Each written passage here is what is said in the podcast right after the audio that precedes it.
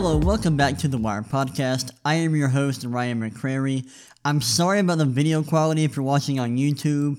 Uh, I have my camera with me that I usually use, but I forgot to bring my tripod with me uh, to the house I'm staying at. Uh, so sorry about that. Using my laptop webcam and it's not great quality at all. Um, so I, my apologies. We'll be back to the regular quality on the next episode. But today I want to talk about the NBA Finals. I haven't made a podcast uh, since Game One, um, and then I'm also going to be talking about the Jalen Green situation, or really the Jalen Green conversation um, that we're having on social media or that people have been having. I'm going to be talking about some of the top prospects and why I don't like the way people are talking about Jalen Green, Cade Cunningham, and Evan Mobley, who are the consensus top three prospects in the 2021 NBA draft. Uh, but let's get started talking about game two and game three of the NBA Finals. So last night was game three. Um, I'm gonna get. I'm gonna start out with game two because I didn't. I didn't talk about that yet. Uh, so in game two, the Phoenix Suns won. Uh, they won by ten points, I believe. Um, and they dominated the, the Bucks for the second game in a row. They took a 2-0 series lead. Giannis played amazing, scored over 40 points, had a phenomenal game, but Jrue Holiday and Khris Middleton, they were slacking. They didn't play well in game two. Both of them were awful. Uh, they disappeared when the Bucks needed them the most, and the Suns were able to, to overcome Giannis's incredible performance in game two. They won, um, took a 2-0 series lead, but in game three, something amazing happened. Giannis had his second 40-point game in a row, and the Bucks, they dominated the Suns at home to win their first game of the series. So now the series is 2-1. The Suns still lead, but now the Bucks have a little bit of momentum on their side. Giannis has been playing out of his mind the last two games. He is looking like the best player in the world right now. I'm not saying he is. I'm just saying he's playing like it. I mean, the dude's been freaking amazing the last two games.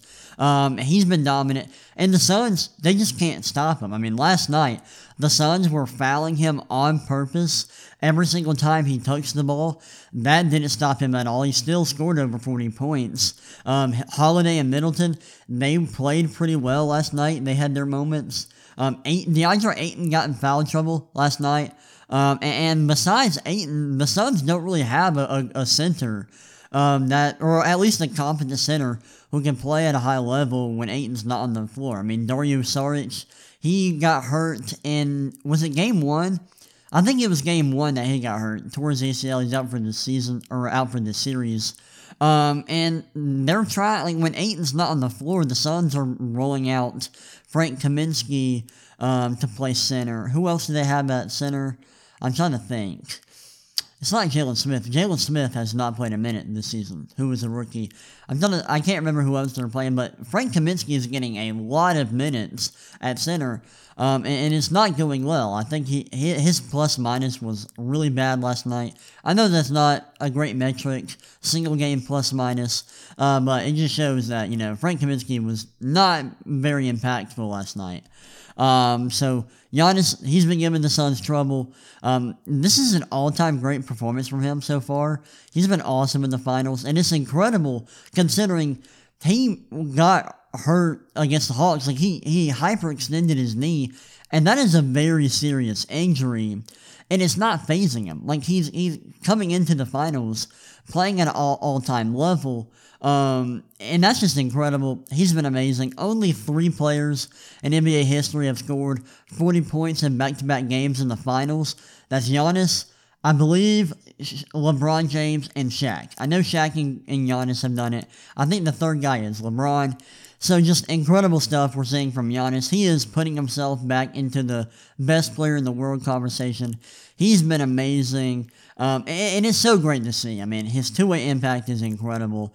What he's doing on the offensive end of the floor is awesome. I think his passing has been pretty good this series. Um, I've, I've, I've, been very impressed with him. Uh, defensively, his rim protection is really good.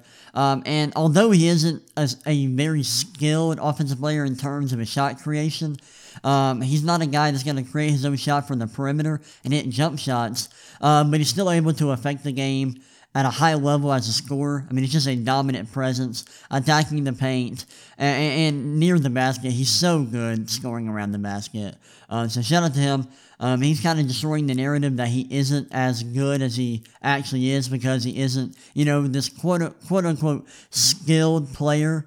He's a skilled basketball player. He's skilled, and I'm glad that he's destroying the narrative that guys like Kendrick Perkins, um, Ball Don't Stop have been pushing that he isn't that good because he can't create his own shot from the perimeter. That doesn't matter. He's still a dominant scorer, um, and he, he's making guys like that eat crow because uh, they're wrong. He's a dominant scorer, and he is one of the best players in the NBA, and he is showing that in this series. So shout out to them. Hopefully the Bucks can win Game Four, make this series re- really interesting uh, because you know, the Suns, they looked awful last night. Uh, Devin Booker wasn't good. He had a rough game. Uh, Chris Paul played really well, but they just weren't able to overcome Devin Booker's poor performance and Giannis's incredible uh, performance as he scored over 40 points. So shout out to the Bucks. Played well in Game Three. That they need to continue playing at this level in Game Four, um, so they can tie the series up and hopefully push this to six games or maybe seven games. Now let's move on, talk about this Jalen Green conversation because as of late, recently, Jalen Green has been a, has become like a very popular prospect in the 2021 NBA draft. It sounds like the Houston Rockets are really interested in him and will likely take him over Evan Mobley, assuming that the Detroit Pistons take Cade Cunningham number one overall. There have been some rumors that maybe the Pistons like Jalen Green and may consider taking him at number one or may consider trading out to get him. Uh, but it's safe to say Jalen Green is a very popular prospect right now. And for good reason. I mean, he is a freaking awesome prospect. He's amazing. And mm, you should be excited about him. I'm not saying that people shouldn't be excited about him. I just think that we need to have an honest conversation about who Jalen Green really is as a prospect. And when people talk about Jalen Green and they talk about how good he is, they tend to kind of tear down Evan Mobley and Cade Cunningham. And many of the arguments that I've seen against Cade Cunningham and Evan Mobley are, you know, Cade Cunningham isn't a good passer because his assist rate was low in college and his turnover rates were high. And half of that's true. I think his turnover issues are legitimate. He has a loose handle. Um, his handle just gets away from him at, at times. Is he a bad passer? No. And that's why you can't just look at numbers. You do have to look at the film. That'll give you context for why his assist rate was so low in college. But he's a, a fantastic passer. Um, he's awesome. His passing ability is great. His vision is excellent. Um, I think he can make passes that other guys who are smaller than him can't, like Sharife Cooper. I think Cooper is the best passer in the draft. But you have to be, just to be completely honest, there are passes that Cade Cunningham can make that he cannot because Cade Cunningham is six eight or around six eight, and he's got a super long wingspan. Um, so to say that Cade Cunningham isn't um, as good as like Jalen Green because his pass because his passing numbers are low is weird and just like it's a bad argument because Jalen Green's assist rate was low. It's like around the same as Cade Cunningham. Um, and his he has some legitimate issues as a passer as well. And although you know their numbers are kind of similar, Cade Cunningham is a, a much better passer than Jalen Green, at least in my opinion. Um, I think the the film shows that. I think he is a more consistent passer than Jalen Green. Jalen Green has some flashes of good passing ability, but the numbers don't don't reflect that. I, I think the numbers, like his assist rate, um, doesn't say or doesn't show that he is a very good passer. And the film doesn't either, in my opinion. Now, I think he has the potential to be a good passer. I just think right now he's not there. And that's fine because Jalen Green is a young prospect. He's going to develop, he's going to grow. That's just a fact. Uh, but right now, he's not a great playmaker. And, and no one's talking about his playmaking enough or, or, or his struggles as a playmaker enough. And another thing that people talk about with like Evan Mobley specifically is his weight and his size. Evan Mobley is seven feet tall, 215 pounds. He is very lanky. He has a very thin frame, and people are saying that um, Evan Mobley may or probably will struggle in the NBA defending, you know, dominant post post scorers like Nikola Jokic and Joel Embiid because he has a, a because he's really skinny. And sure, that's that may might be true, but he's also a dominant defender. I mean, he's, a, he's an excellent rim protector. He's versatile. He can defend in space. He can defend along the perimeter. He's an excellent defender.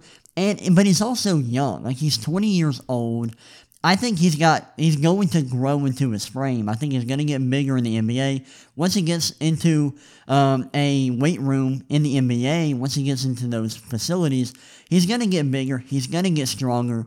And you look at Jalen Green, he's really small as well. Like in terms of his frame, like he's tall, like he's six five, but he's really small. Let me look at my database real quick. Let me pull up. Let me pull up Jalen Green's profile. Um, this won't take too long. So Jalen Green, in terms of wings, this isn't uh, like the whole class in general. In terms of wings, he has he is in the ninth percentile in terms of size because he is. Let me look. He is 6'5", 180 pounds. And no one talks about that. No one talks about his size. No one talks about him being a skinny player but they do with Evan Mobley. And no one talks about Jalen Green being a worrisome playmaker at this point, but they do with Cade Cunningham. And so the point that I'm trying to make is that Jalen Green has some flaws that, and, and it's similar flaws to that Evan Mobley and Cade Cunningham has, but people aren't talking about them with Jalen Green. They're only talking about those flaws as they relate to Cade Cunningham and Evan Mobley, and I think that is a, a big issue.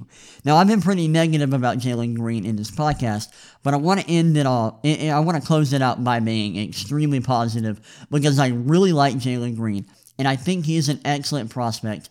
And if you're high on him, I say good. You should be, because he's awesome. I mean, he's 19 years old. And he played in the G League this year and was awesome. I mean, he, he averaged or here, let me look at his profile again. Uh, because I think we need to have this conversation because Jalen Green is amazing. So he was, he's 80th percentile in terms of his age. Um, and at that age, playing professional basketball last season, he was 88th, 88th percentile among wings in scoring rate, 84th percentile in scoring efficiency, and, and 69th percentile in three point shooting. He is a fantastic scorer, and he put up those numbers in the in, playing against professional basketball players, playing against grown men, um, and he put up extremely good scoring rates on high efficiency. He's an excellent three point shooter. I think he's going to be a phenomenal three point shooter in the NBA.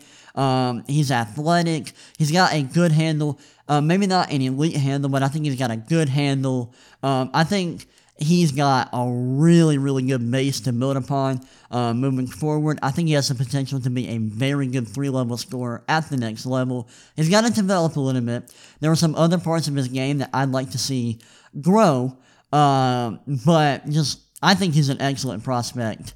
Um, really, really good statistical profile. Um, I think there are some issues looking at his profile, like his free throw rate is a bit low, his assist rate's low. Um, defensively, I don't think he projects to be a super good defender.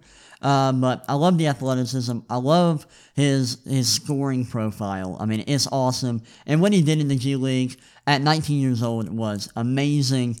And I think you should bet on him really early in this draft. He's an excellent prospect. I just don't like how people are are tearing down other prospects to build him up because it's kind of hypocritical, hypocritical, and the arguments they're making don't make sense in my opinion. So I want to talk about that today. Um, but thank you. That's all I have for today. Thanks for listening. I hope you all enjoyed it. If you did, please rate me on iTunes. Uh, please give me a five star rating. If you did that, I'd be happy. That would help me out a lot.